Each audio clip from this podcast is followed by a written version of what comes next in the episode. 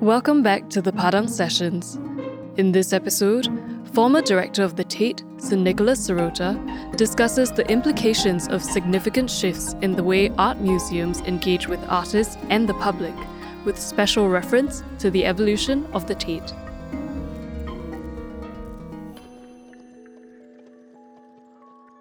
It's an enormous pleasure to be here this morning, um, not least because it gives me an opportunity to pay tribute to the way in which this museum, in a very short period of time, has made itself one of the most important museums, not just in Asia, but across um, the world. I mean, it's really astonishing when you think the museum opened formally only three years ago.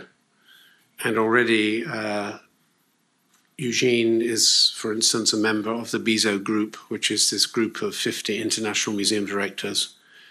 And of course, you will probably remember the association with the Tate in one of the opening exhibitions, or one of the early exhibitions here um, in Singapore. So it is really a great pleasure to be here, and I, am very pleased to see everyone. Um, I want to talk this morning a little bit about the way in which museums have changed over the past 30 years. Um, I was reminded in a conversation a moment ago about a lecture I gave in 1996, which looked at museums of modern art and the particular issues that face them in should they be telling history or should they present it, be presenting in some depth the ideas of individual artists. Um, since I gave that lecture in 1996, a great deal has changed in the world, and some of the things that I'm going to talk about this morning are, are part of that change.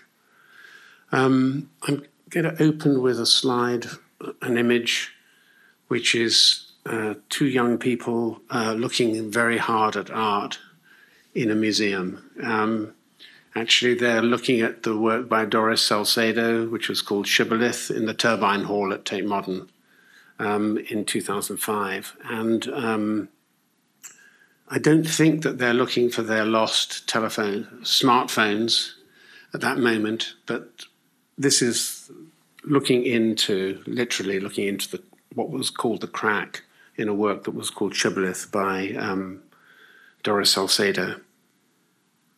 This, I suppose, is what one thinks of as a museum, the British Museum. Um, but the, the, the concept of the museum is, I think, in constant evolution, and it's driven forward by a combination of curatorial vision, artistic innovation, and also, and I think this is crucial, the demands of audiences. So it's this curatorial vision, artistic innovation, and um, the demand of the audience. And both the idea of the museum and its realization respond to the changing needs of society. The architecture of museum buildings, the attitude of curators, and the behavior of visitors all evolve, and not always in step with each other. I want to talk briefly about how that evolution occurred rather slowly over several centuries and then to discuss the relatively rapid changes that have taken place over the last 50 years. Some of these have been inspired by the way in which uh, curators think about collections. Others have occurred in response to the demands and challenges of artists. But I also wanted to explore, as I've just suggested, how the role of museums has quite recently moved into new territory as they become places where people come to be immersed in an experience of art, to explore other cultures, and to look at issues of the contemporary world through the lens of art. So, this is um, what we think of probably as a museum, and this is what the museum is today. It's actually an aerial photograph of Bankside Power Station um, when it was still operating as a power station taken probably in about 1981.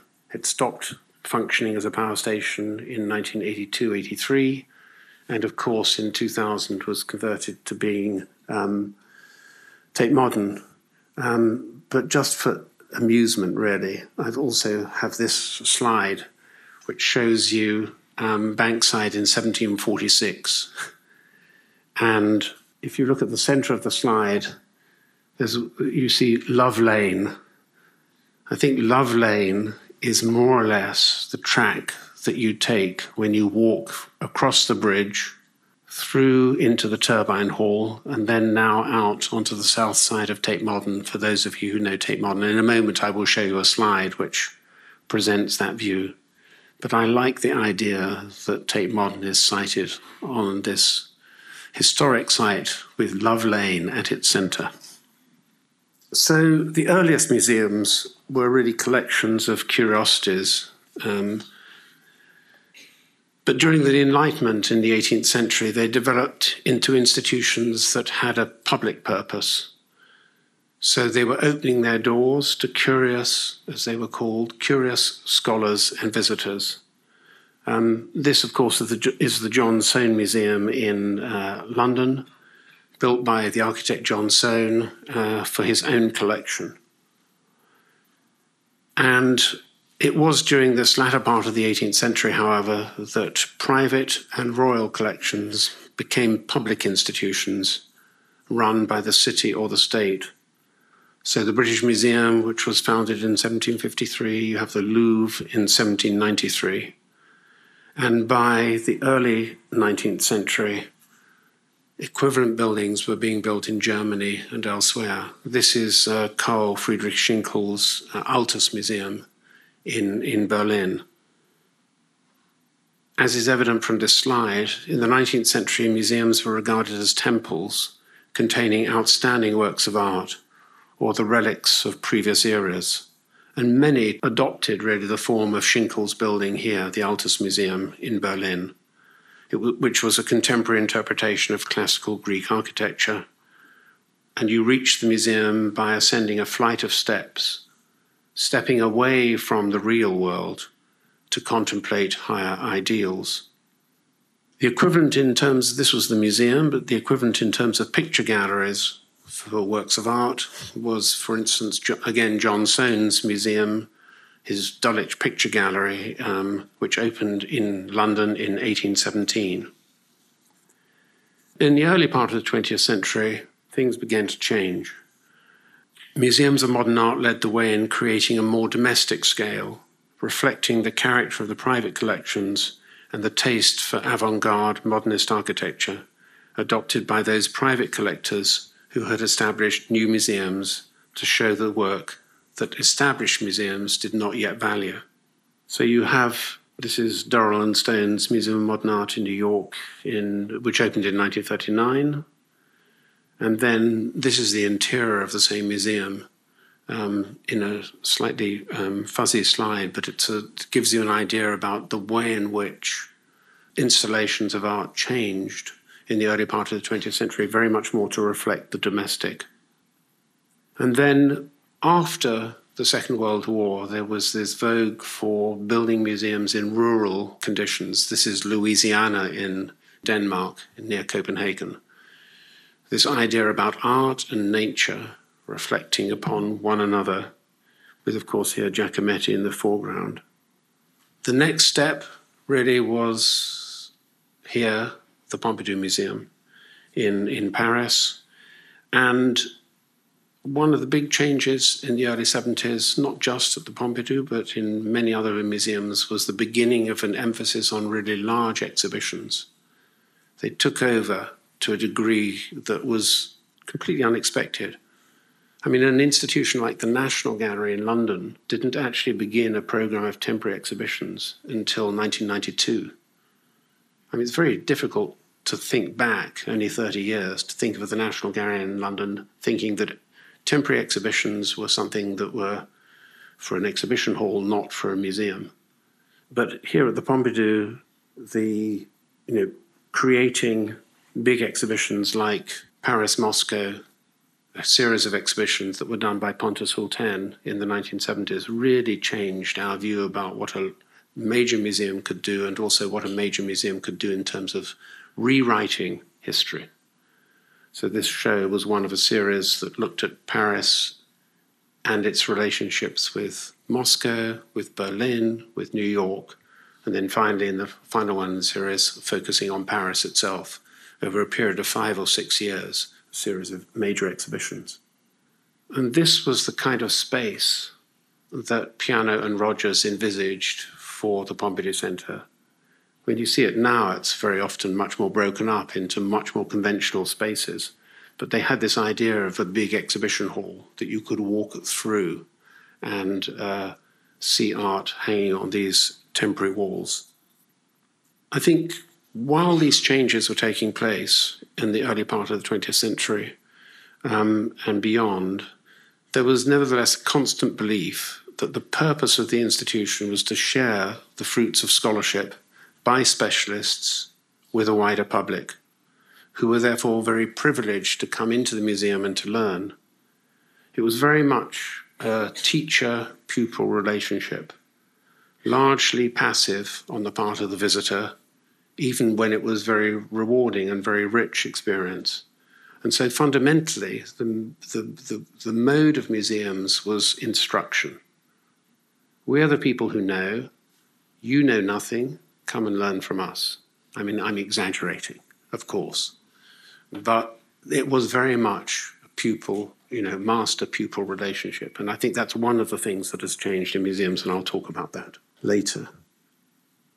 When you listen, for instance, to Alfred Barr, who was the founding director of the Museum of Modern Art in New York, and he wrote in 1944 the museum's collection, as exhibited, should be for the public the authoritative indication of what the museum stands for in each of its departments.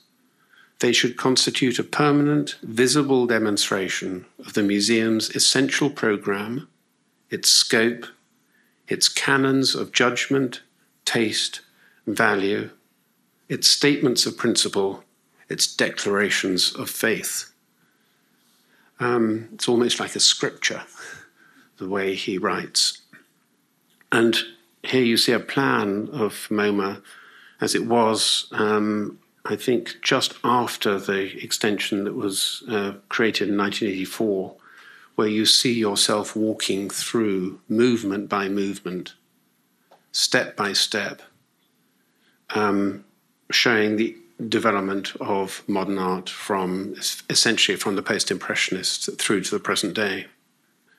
Um, I think in the 80s, such certainty about the role of the collection and the principle of the single canon, that straight line telling you the, so- the single story, began to be, be challenged. Um, scholars in universities and academia began to question some of the exclusions omissions and exclusions of important voices became more obvious, and the idea of a single, almost unchanging permanent display became untenable. I think this shift in thinking could be regarded as the art historical equivalent of the advent of postmodernism in architecture, a move that gave value to forms and periods of architecture that had been neglected, even derided, and which could now be seen in a new light.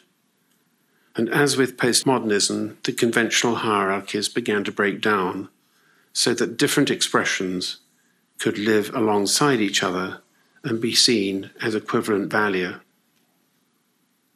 In museums, it became clear that the story that was being told about, about modern art was essentially the modernist story, with an emphasis on international abstraction rather than art that explored the human condition. I mean, I think Mondrian was concerned with the human condition and certainly with the human spirit. But figurative art was really tended to be pushed away. And works as important as this one, Max Beckmann's The Departure, um, painted um, in 1933 at the moment when he was obliged to leave. It was painted in Amsterdam just shortly after he had left um, Germany. This is a major work, belonged to the Museum of Modern Art. I think for the first 25 years that I visited the Museum of Modern Art, from the mid 70s until the early 2000s, it was always hanging in a corridor or it was hanging at the top of the stairs. that famous sort of Bauhaus stair. It was always hanging outside the galleries. It wasn't included in the galleries. They didn't know how to include it. And even when the institution was rehung um, after 2000, this work didn't find its way into the galleries. I think now it's there, but it's a, in a way symbolic of the, of the change that has taken place. And I think also in most museums of modern art, there'd been a narrowing of focus, even compared with the 50s and 60s, so that the view was totally Eurocentric and for the most part bound to an even narrower concentration on the art of essentially the NATO countries. Anyway, at the end of the 80s, this straitjacket began to break open. And it first manifested itself I think at the Havana Biennale in biennial in 1986 and in other biennales and major exhibitions across the world in the 1890s. Um, in 1989, uh, Jean Hubert Martin presented an exhibition that brought together acclaimed artists from Europe and the Americas, with artists working in Africa, the Middle East, and Asia including examples of uh, native artists such as Aboriginal artists from Australia. And the show, which was called uh, Les Magiciens de la Terre, here you see Richard Long on the wall behind, and then an Aboriginal sand painting on the floor. Um, it was widely criticized by some more conservative voices, partly because it was seen as elevating art that was unworthy of consideration at the same level as the Western masters. And one has to say it was almost entirely men, so they were masters. Um, and also, it was criticized from the other side by those who thought that Jean Hubert was exoticizing, a bit like Gauguin going to Tahiti. I mean, exoticizing uh, the other. So it was a very controversial exhibition. And I just want to say something briefly now about how these changes affected the Tate, because in 1990, we introduced a policy of changing the displays of the collection every year. Um, the arrangement of the collection remained broadly chronological, but it was occasionally broken to show art of different periods in a single room. And to expose the continuities that existed across decades or centuries, and occasionally broken also by rooms that were focused on one artist shown in depth, part of that um, experience idea that I uh, referred to earlier. And the purpose really was to show, in the words of the poet and the essayist T.S. Eliot, that our reading of the past should be altered by the present as much as the present is directed by the past. And this new display was um, accompanied by another very significant change directed at the general visitor the introduction of some sense of context by placing short texts as an introduction to each room with captions beside each work of art. So you visit museums across the world today, and of course you see introductory texts and you see captions. But actually, at the time, we're only talking about 30 years ago, it was revolutionary and indeed strongly opposed by quite a number of the curators in the institution. And we had to insist that there should be some essential information. In 2000, with the opening of Tate Modern, the opportunity was taken of a fresh start in a new building to reconfigure the displays of the 20th century in a series of non chronological themes structured according to the traditional subjects of the French Academy. Here we have a slide of um, Tate Modern as it was in 2000, where on the left you see Richard Long with a stone sculpture and a wall piece, and on the right, um, Monet. So in 2000, we took four non chronological themes of Tate Modern the body, still life, landscape, and history painting. And this was the opening room in the landscape section. And these, these themes brought together of artists of different periods whose work was exploring common issues to show that history doesn't run in a single river, but is rather composed of many histories running and intermingling, quite so much like a single river, but more like a river delta So these elements come together. Here's another view in of uh, Mario Merz installation um, in 2000. And then the third iteration of this presentation of the collection at the Tate was in 2016 when we opened, as uh, Eugene referred to, the opening of the extension of Tate Modern. Um, and we decided really to take four different approaches to the history of modern art since 1900. Four attitudes that artists have adopted in developing their practice artist and society, examining the relationship between artists dealing with the social and the political. Uh, the second theme was in the studio, examining art that is a personal reflection on the themes of the body and abstraction. That is to say, art that is very much made by an artist working in the studio, reflecting on some of the traditional issues within art.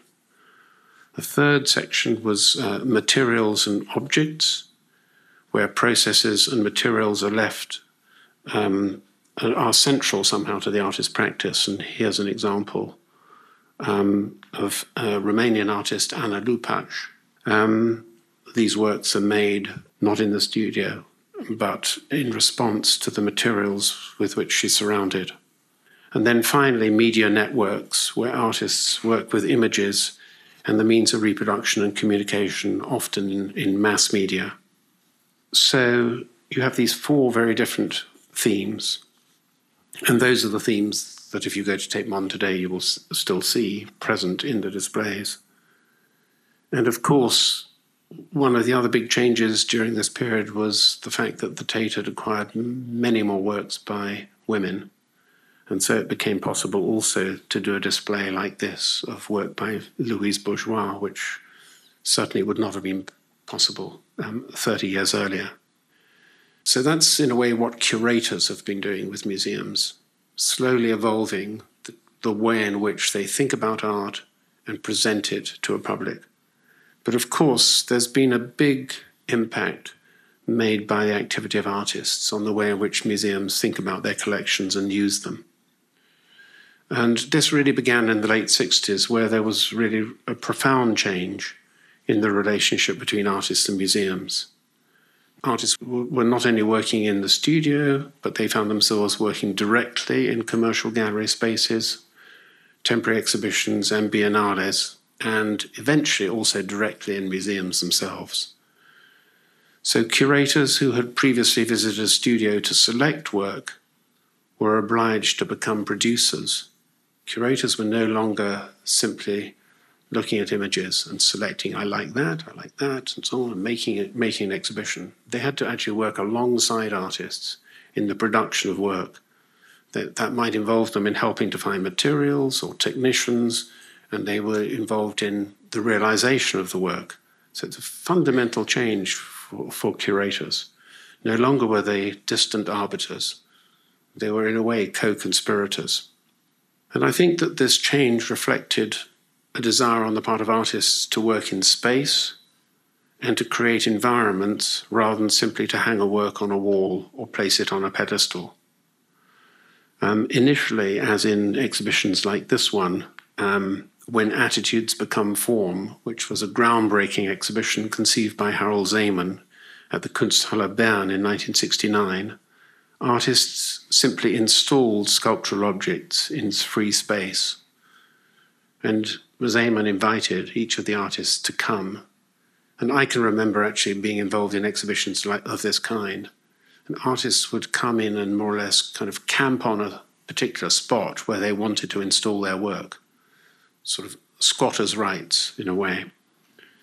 But then they began to start making work that was very specifically connected with the space in which they were exhibiting. And this is a view photograph of Richard Serra working at the Castelli Gallery, commercial gallery, in 1969, making a piece called Splashing, which was installed in the Castelli Gallery. And this is how it appears now in a museum in Tilburg in the Netherlands, also made by Serra, but installed in the 1990s, late 1990s. And there was a preference, I think, for artists for making these kinds of works in former industrial spaces. As you see here, this is a former textile factory, generating a new generation of rough museum space. With the opening of the first of them, really was the museum known as the Hallen für Neue Kunst in Schaffhausen in Switzerland in 1982. And here you see an installation that was made by Joseph Beuys in this, again, a former textile factory. And then the next iteration was uh, the, what's now called the Geffen Contemporary, the Temporary Contemporary, as it was originally called, in Los Angeles in a former police garage, which opened in 1987. It was, it was converted by Frank Gehry, the architect. And then eventually, much later, some of you may have visited Dia Beacon outside of New York in a former cereal factory on the Hudson River. So, this kind of practice, working in industrial buildings, then began to be picked up by museums like the Tate. So, in the early 1990s, the Tate invited Richard Serra to make an installation in these Duveen galleries at what is now Tate Britain, within the Tate Gallery. And he chose to install these two forged steel blocks um, that had been made specially for that space, and the relationship between them was very carefully worked out by him. Um, so Richard, the, there were a series of shows in this space. Richard Long made an installation. Richard Serra, Per Kirkeby made an installation here um, in 1998. Rebecca Horn made an installation in these spaces in 1994. And it was these kind of installations that really partly encouraged the Tate to think about taking on the Bankside Power Station, which you saw in the earlier slide, and converting it to be a museum uh, for showing the collection, but also for showing installations and for showing um, new art. And this slide um, shows you the Bankside Power Station um, initial proposal by Herzog de Meuron this image, um, this drawing shows you running from left to right the turbine hall in yellow um, and an entrance space um, behind, at the top of the slide, the chimney. So, right from the outset, they had this idea of keeping the turbine hall as an exhibition space. Several other architects who made proposals for the conversion of Bankside Power Station cut the turbine hall into gallery spaces um, built and, and said leaving it empty was a waste of space. Herzog and Meuron recognized, as did Renzo Piano in the competition entry, that that space had potential for showing art. And indeed, in their first installation, in their first submission, initial competition submission, Herzog and Meuron presented this image, which shows in the foreground, uh, and this was in 1994, it shows in the foreground Rachel Whiteread's house, which had won the Turner Prize in 1993, which was an installation that she had made in East London, where she had taken a whole house and cast it in concrete. And Herzog de Meuron were proposing in a way that this house should be brought to the turbine hall and installed in the turbine. I think not literally, but they were trying to evoke something. And of course, that space has become very much a celebrated space for showing artists like Bruce Nauman, Juan Munoz, Ai Weiwei's Sunflower Seeds, um, referred to earlier. And each of those installations has shown a very different aspect of that space. And each of those spaces has shown has given the visitor a very different experience in their own body as they come into the space, whether it's for the empty space left by Bruce Nauman, but filled with sound, sound of his voice, recorded texts, or whether it's the experience of not too many people were able to do it, but to walk onto the sunflower seeds. It was a very, very different kind of experience. So that's one kind of reaction of artists to museums, that is to say, thinking about their own work in space. Um, in 1970, the Rhode Island School of Design invited Andy Warhol to make an exhibition using objects selected from the permanent collection. many of them taken from storage, and most of them not on view for many decades. The exhibition was called Raid the Icebox, and it highlighted the relationship between contemporary artists and collections to produce an insight on the past that was very, very different from a conventional curatorial view. So that's an artist responding to a collection. And here's another example um, the Belgian artist Marcel Broodthaers, who reflected on the archival character of museums in his Museum of Eagles, as he called it. It was a collection of images of eagles found in works of art and in objects in museums, and it was shown uh, as here at the Documenta exhibition in 1972. So, such projects exposing and disrupting the conventions of museums have themselves almost become a convention. With countless museums, from the National Gallery in London to the smallest local museum, inviting artists to comment on the collections, the forces and the patrons who created them, and the power relationships inherent in museums. Again, it's become so conventional that artists are invited to do this that we forget that it's only in the last 20 or 30 years that artists have become partners in this way.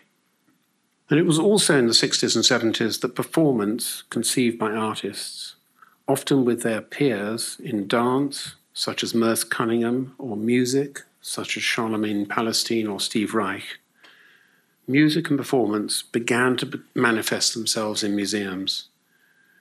In the last decade, a new generation of performers and filmmakers, like Michael Clark, seen here again in the Turbine Hall, has sought to use the gallery and museum space for non cinematic and non proscenium forms of performance. And in the second phase of Tate Modern, there was an opportunity to use the former industrial oil tanks to create a raw space in which to commission and show such work. Very few museums can offer such a wide repertoire of spaces that can both stimulate and respond to artists' needs. So you have change on the view of part of curators in the way they show the collection. You have artists being invited either to make work or to respond to the collection. And then the third big change, I think, in the last 20 years has been the behavior and the expectation of audiences in museums. And for me, this first became evident in the public response to this work by Olafur Eliasson, his weather project in the Turbine Hall in Tate Modern in 2003. Whatever the intentions of Eliasson in creating a site specific work in a former industrial building, the public simply took over the space and used it as an arena for its own interpretation and experience. So the work gained an un- unanticipated, performative character. And similar unprogrammed responses were prompted by Doris Salcedo's Shibboleth and by Carsten Höller's test site. I showed you an image at the beginning of Doris Salcedo, but this is it in extent, you know, in a more extensive view. But the public response to this literally crack in the floor of the turbine hall at Tate Modern was really quite extraordinary. And the turbine hall, therefore, has become a new kind of interactive space within the museum. It's not a gallery, nor a space for study, or research, or even commerce. It's rather a space for social interaction in the presence of art. And there you see Carsten Höller's slides, test site, or the Ai Weiwei um, in 2011. And a very different kind of public engagement was clearly at play when, at about the same time, in roughly about 2000, we introduced comment cards at the exit to the Turner Prize exhibitions, inviting visitors to leave their views in response to the question, What do you think? with an encouragement, not just what do you think, but also to judge for yourself and this opportunity to, exp- to express a view and to comment on the views of others prefigured the kind of online debate that is now commonplace in the wider world, but is still rather rarely a feature of museum experience. So, both of these phenomena, an apparent yearning for the experiential in a museum and an enthusiasm for a more participative, less passive relationship with art and with the judgments of curators reflect changes in wider society. In particular, they reflect a willingness to challenge, to exchange views, and to be a participant through social media and other digital platforms. So, how do museums react to these, this new appetite in these new forms of exhibition and debate, discussion, and dialogue, where debate, discussion, and dialogue prevail rather than simply instruction? And can we respond without abandoning the commitment to the more traditional curatorial endeavour and scholarship that is present in conventional exhibitions? I've already mentioned the tank spaces at Tate Modern, which opened for a season in 2012 13 and were the site of a series of installations, performances, conferences, and events, including dance by Anna Teresa de Keersmaeker. Here you see the tank spaces, and here in a performance by Anna Teresa, films by Aldo Tambellini, or an installation, for instance, here an installation of a film piece by William Kentridge. And this year, Joan Jonas has performed in these spaces as part of her major retrospective.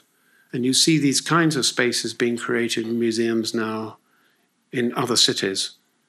MoMA uh, will open a new building, uh, I think next year or the year after, which will include what they call a grey box, which is designed for performance. And both institutions are also presenting performance works in the main spaces within the museum, with MoMA showing Marina Abramović's The Artist is Present in 2010, and Tate presenting Tino Sehgal's These Associations in the Turbine Hall in 2012. And both works, the Abramović and the Sehgal, were characterized by the direct engagement of the audience uh, as participants in the work.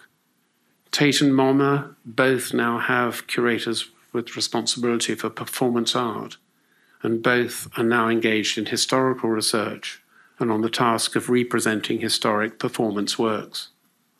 And this new respect for performance has also encouraged Tate to develop a form of commission that occupies a new space, the virtual. Since 2012, with the support of BMW, Tate has been commissioning a series of performance works under the title Performance Room that are presented through live web broadcasts with no audience present, but thousands viewing across the world in real time. This is the first time that performance work has been commissioned purely for the online space. But each performance is often followed by live interviews in which questions are taken from the viewers who email in from different time zones. So you can have essentially a worldwide conversation about something that has happened half an hour earlier, based in London, but with participants in Latin America, in Asia, in Africa. And amongst the performers have been Jérôme Bel, Joan Jonas, um, here, Cally Spooner, and Ragnar Kjartansson. However, beyond the space of the buildings and the range of program, an even greater challenge is to recognize that the museum is increasingly not simply a space for observation, instruction, and experience, but also one for personal development and learning through participation. The museum has become a place for discussion, debate, and dialogue, more like a university digital communication allows us to enrich this experience the use of, through the use of smartphones used before, during, and after a visit. And the public fascination with TED style lectures and debate online is one indication of the new appetite for this kind of more remote engagement. So, you know, we all have our websites, we all use them very, very directly to communicate with our audiences.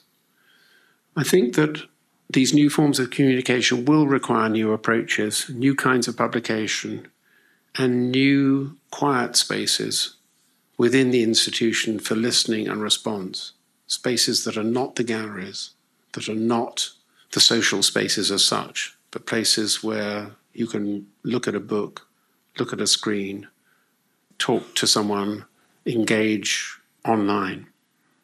And at Tate Britain, we created a new digital studio to complement the more conventional workshop spaces. We, we all now have education workshop spaces. We now have a digital studio at Tate Britain. At Tate Modern, we now have one whole floor of the new buildings devoted to what is called Tate Exchange in a framework of program that allows for different possibilities in learning, debate, and creation. Of course, from their inception, museums offered lectures, courses, seminars, and publications. But what few have so far embraced is the principle of continuing personal development through open exchange that was established so brilliantly by a man called Michael Young when he created the Open University in Britain in 1969. Today, the Open University, which admits students with minimum or no qualifications, has more than 250,000 students, including 50,000 from abroad. Its teaching was conducted initially through broadcast television and correspondence and occasional seminars in universities, but much of its teaching now is online, coupled with intensive seminar and summer schools. So, this kind of open exchange is very different from the pattern of formal instruction in which experts debate propositions with their peers and pass on accumulated knowledge to the next generation. And it's closer, I think, to the spirit of what one might call commonwealth, a term first used in about 1470 to describe a form of government in which the whole people have a voice or an interest. Later, of course, in England, it was associated with Oliver Cromwell and the brief period of republicanism. And of course, now the word Commonwealth has been adopted to cover a group of countries that were part of the colonial empire of the United Kingdom. Um, however, in its original meaning of governance in the interests of everyone, I think the idea of Commonwealth has particular significance for museums at this moment. In Britain, we're fortunate in having created a structure of national museums based on the ideals of the British Museum, in which a group of independent trustees is appointed by the nation to promote public understanding of the works in the collections as well as the corpus of knowledge associated with them. And obviously, the structure of um, the National Gallery here in Singapore is, follows that model. In the 19th century, the National Gallery was placed very deliberately at the center of the city on the north side of the n- newly created um, Trafalgar Square. You forget that somehow this was once contemporary you know, it's been there. It's in all our minds as having always been there, but it only came in the 1840s, 1850s. And it was placed, the National Gallery was put on Trafalgar Square, right in the center of the city, so that it could be accessible to people of all classes and from all parts of the city. And in the 1840s and 50s, debates in Parliament, which still make very, very interesting reading and relevant reading today, stressed at the important, of the importance of making the great works in the collection available to all social classes. And now I would argue that the advent of a digital age obliges us to respond to the needs and expectations of our audiences in new ways. So, what might this new commonwealth entail for museums and for their relationship with their many different publics? The wealth that we might all share is founded on the accumulation of, of, on the accumulation of the objects in our collections, animated by the knowledge and the flair of our curators. It extends to the capital of our buildings, which provides safe spaces for congregation and debate. And in a world that is increasingly wary of the misuse of power, museums remain high on any list of trusted institutions. But how can we give effect to the common in Commonwealth, the spirit of belonging to the community as a whole and free to be used by everyone? An important step must be to recognize that knowledge about the collections is not confined to the experts who work within the institutions. In recent years, we've become more open to collaboration with university colleagues. I mean, for many, many years, there was a very sharp distinction between museum curators and academics without as much discussion between them as you would think would be natural. So we've become better at that kind of conversation. And more and more people work first in museums and then in academia, or the other way around.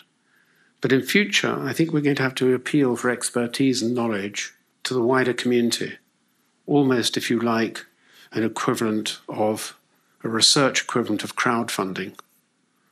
Some years ago, the Tate invited the public to help us identify subjects within the body of 30,000 drawings by Turner, which are held in the Tate. Now, curators have been looking at these drawings, trying to identify the subjects for many, many years. We put out all the images online, and within a very short space of time, they'd been identified by members of the public who recognized a piece of landscape as actually just down the road from them where they lived. I mean, astonishing. So, suddenly, by involving the public in that way, we found ourselves with a great body of knowledge that could never have been gained by curators working alone. That's given us a greater definition to our understanding of Turner's methods and travels, but it's also given a greater sense of engagement and ownership to our public. More recently, we appealed for help identifying buildings in the same way, buildings and landscapes taken over a 20 year period by the artist John Piper.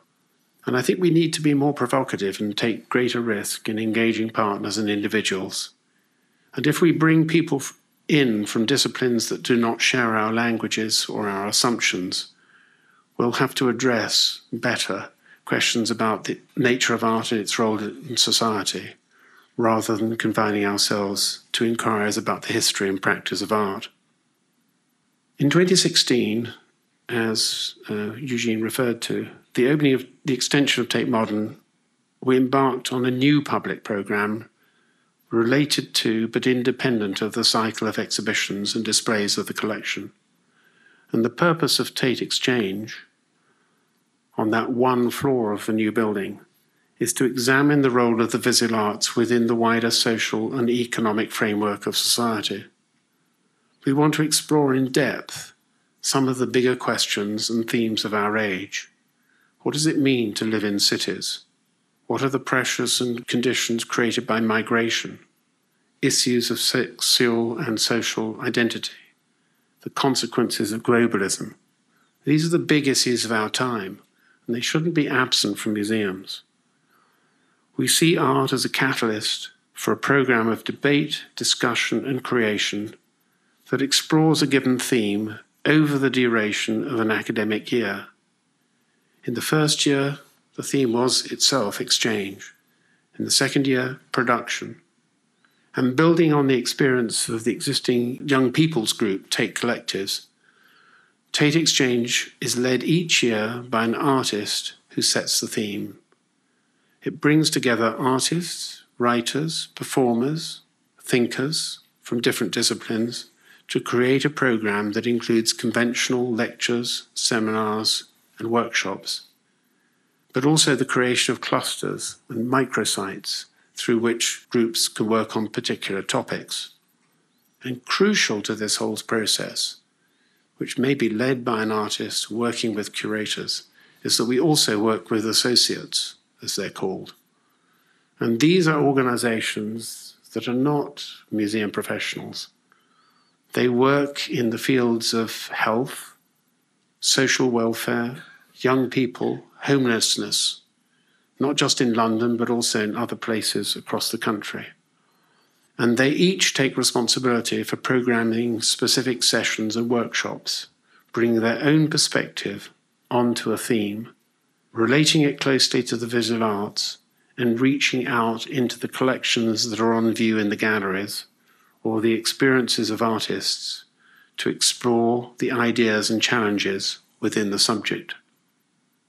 So, in conclusion, really, this slide reminds you that at the end of the day, museums are about objects, of course, they're about history, they're about reinterpretation, but they are very, very much about people. I think we have to respond to the challenges and the opportunities of the digital age to strengthen visual understanding and visual literacy. People spend so much time on screens that visual literacy how you read an image has become a really crucial part of anyone's education. I'm always going to want to argue for the value of the one to one encounter with a work of art, the intimate engagement that you can have with a work of art in a museum. However, if the museum is to flourish in the 21st century, it cannot afford to be a place of retreat from society. It must stimulate, provoke, and engage, in addition to offering a place for contemplation or indeed consolation. The museum must champion art in all its manifestations by arguing for the deep significance of the visual to our understanding of ourselves, to our understanding of each other, and to our understanding of the history and the future of our community and society. Thank you. Well, thank you very much for that, Sir Nicholas. Um, we now have about 20 minutes or so for some questions and discussion. Hi, my name is Lorraine, and over the last uh, three months, I've had the pleasure of uh, visiting the Tate about four times and totally enjoyed myself. Um, I actually wanted to ask you because I read um, an article um, which in which you commented that the Tate had been well loved uh, when you first joined the Tate, but it wasn't well respected, and was very intrigued by your observation. So I wanted to hear your thoughts behind making that distinction at the time? Um, I think at the time I was very much affected by the fact that I was working quite closely with artists, and I felt that the Tate ought to be their natural home, that they should feel very engaged with the Tate and its programs. And I think at the time they were not. I can't promise you that they are now, but they're probably a little bit more engaged than they were. I think the museum at the time didn't really feel as though it had a real sense of purpose. It was doing some very, very good things, but it wasn't quite coherent in the way that I felt it could be and should be, and I think artists wanted it to be. But I was much younger, and more idealistic than I am now. Hi, think Sir Serota. Was an incredibly edifying talk they have given, and I'm pretty sure everyone here really, really appreciates it. Well, my name is Alphonse, and actually, I have a question with regards to the kind of conversation and dialogue that you have mentioned of the Tate facilitating. To what extent do you feel that the museum is a public functionary or ombudsman in that respect when it comes to further facilitating conversations regarding the pertinent issues of our time. And, you know, with regards to the fact that museums are really the kind of neutral space that it purports to be for a lot of institutions we have.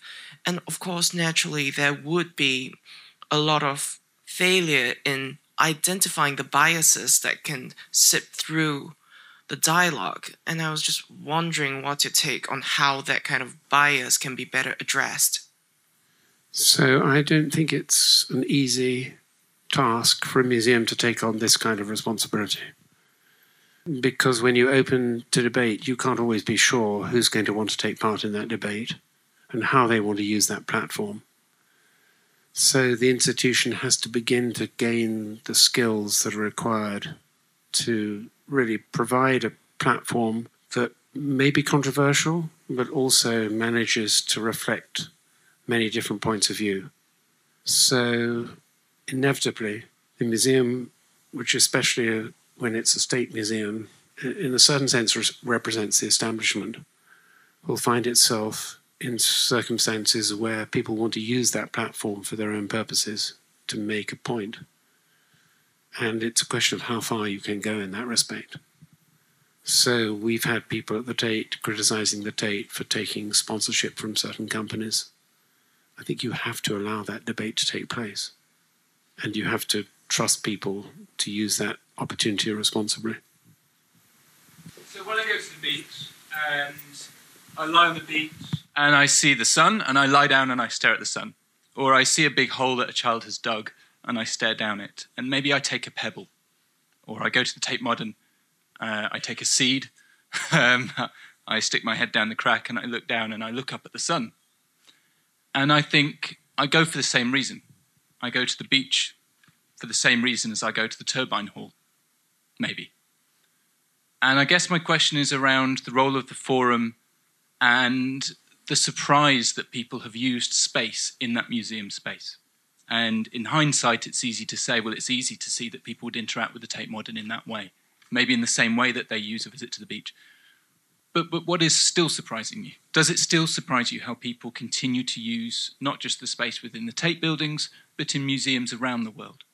That maybe, like me, they respond to it possibly in a way that they do when they go to a beach. Well, you're clearly going to a very special beach. Maybe, maybe. Well, no, there's um, what with sunshine, yes, and mind, pebbles and holes. Yeah. Well, I, I think the I, I, think the experience in the turbine hall it's a different kind of concentrated experience. I mean, you go into a museum in part because you're also wanting to engage with a particular phenomenon or a representation or an idea and I think what the museum does is it helps to focus you on that. I'm not saying you can't be focused on a beach. You can't. You can be focused, of course, on a different kind of experience if you're standing on a mountaintop or on a, you know, in a landscape. But I think the museum also brings you into contact with someone else's interpretation of the same idea or concept that you're thinking about.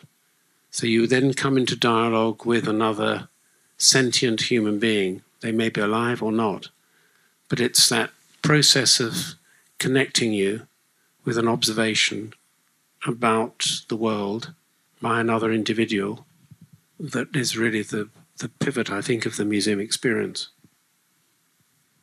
Uh, good morning. Thank you so much for um, your talk today. It's been really interesting.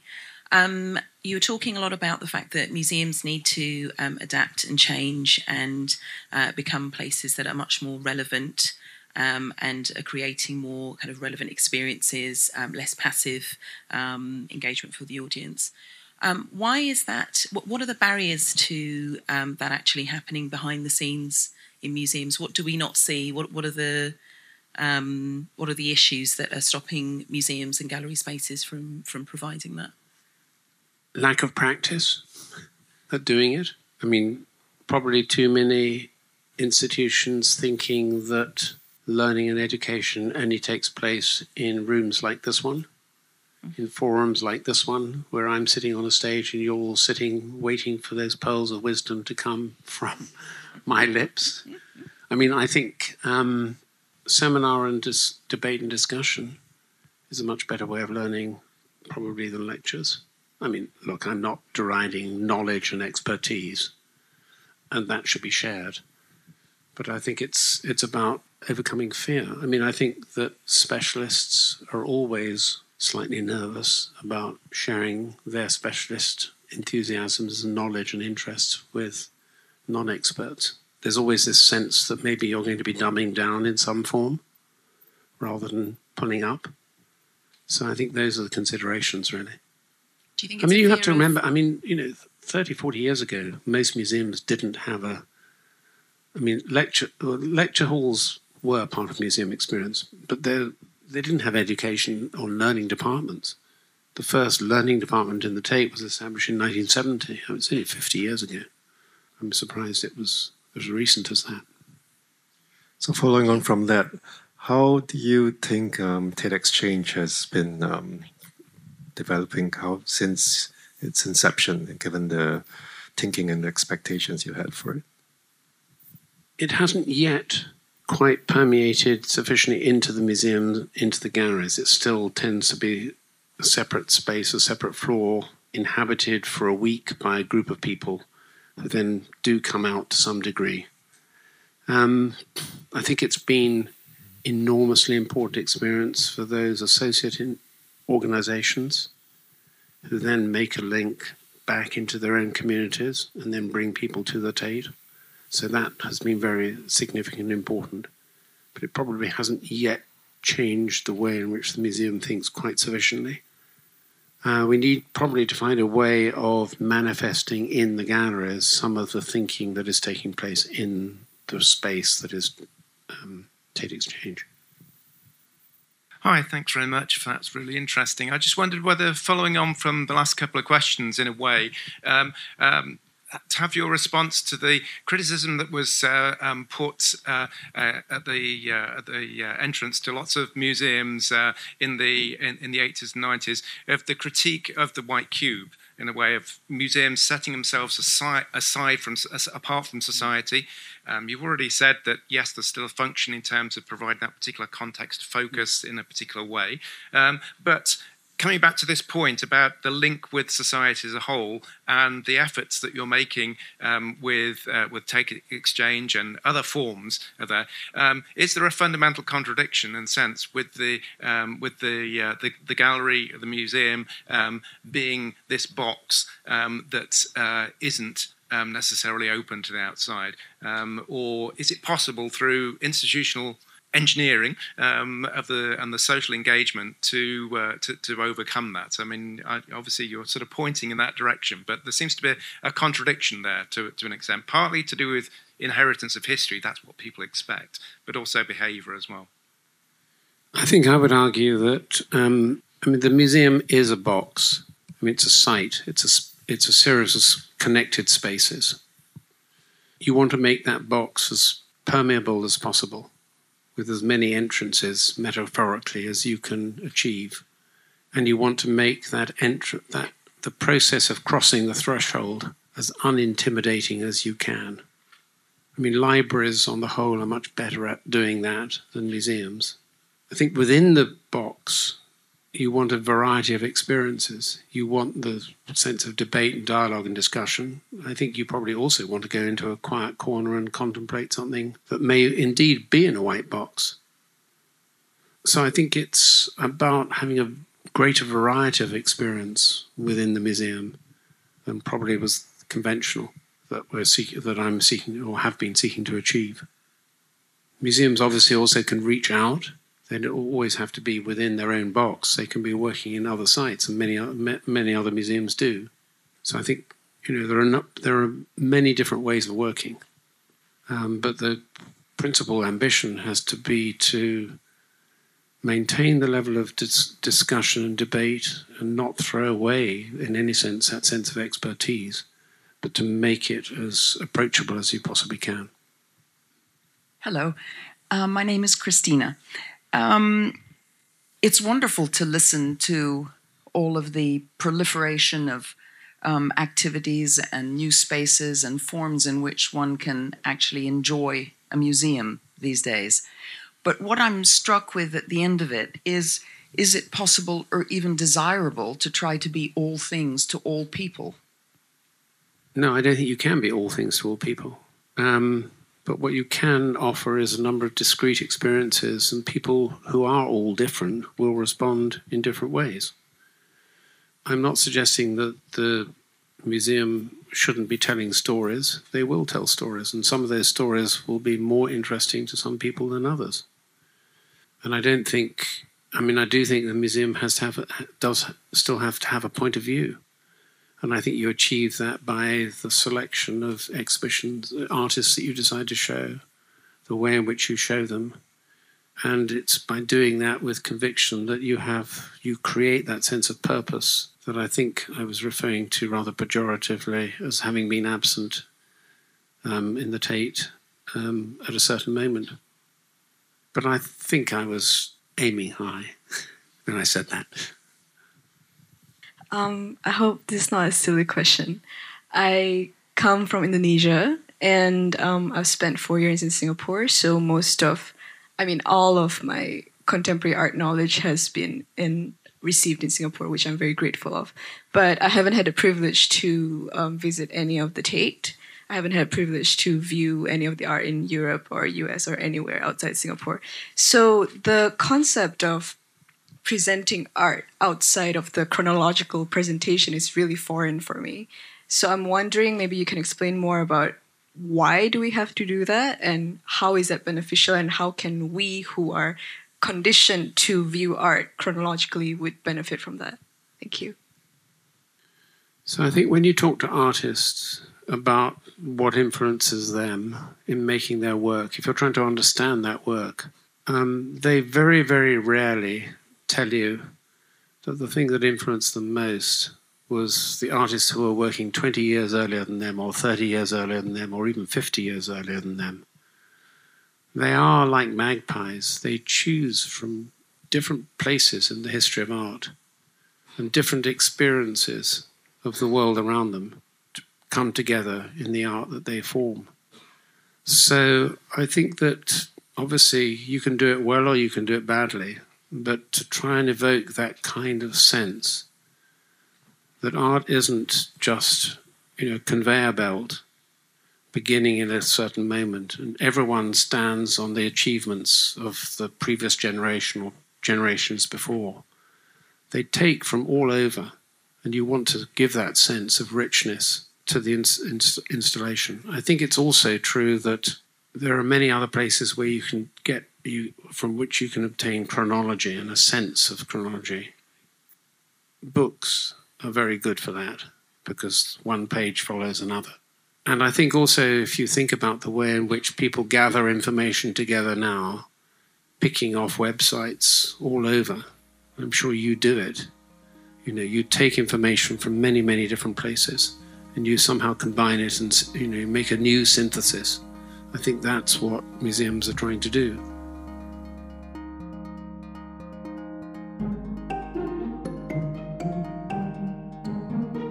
You have been listening to the Padang Sessions from National Gallery Singapore. Follow us for updates and new episodes every month. And to learn more about our programs, visit nationalgallery.sg. Our podcast team is Erica Lai, Kalisha Chia Kasim, and Ashley Lim. The music you heard is composed by Javon Chandra. I'm Joyce Chung. Thanks for listening.